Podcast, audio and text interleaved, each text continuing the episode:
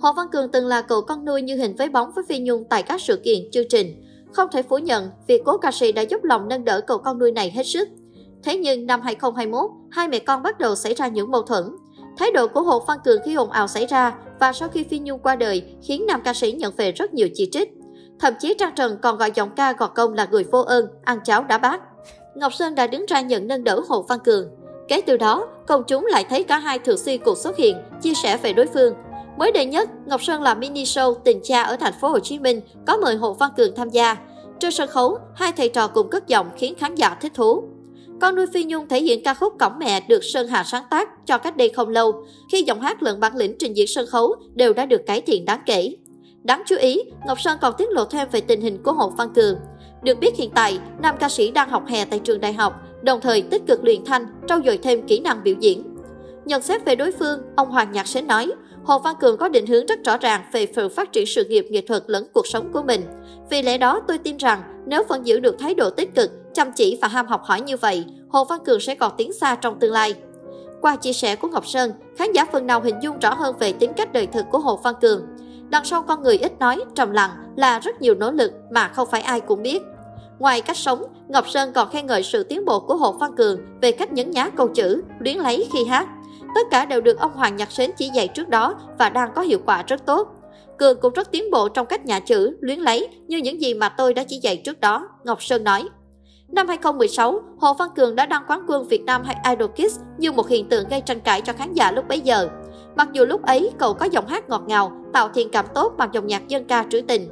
Nhưng khi các thí sinh khác thử sức với nhiều thể loại, biến hóa liên tục trên sân khấu, thì Hồ Văn Cường vẫn không có gì khác ngoài dân ca trữ tình.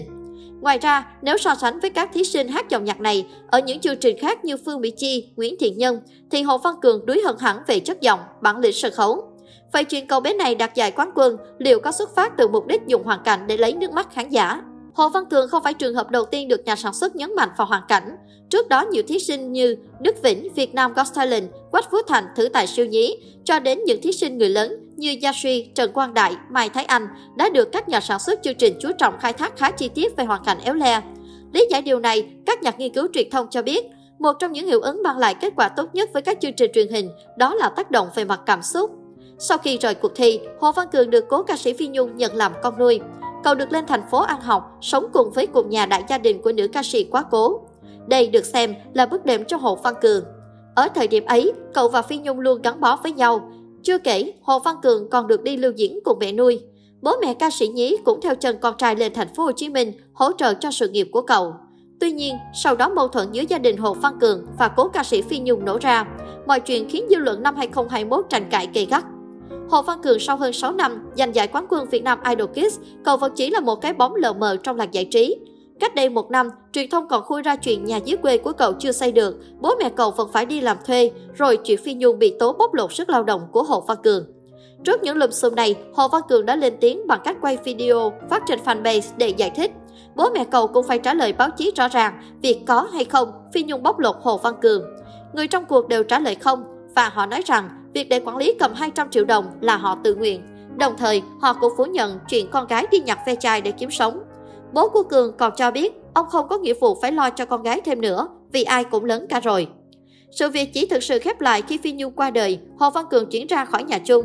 Hiện tại, quán quân Việt Nam Idol Kids thuở nào sống cực kỳ kín tiếng và bí ẩn. Thỉnh thoảng, cậu xuất hiện trên truyền thông cùng ca sĩ Ngọc Sơn. Ngoài ra, Hồ Văn Cường không có tiết lộ gì thêm với báo chí.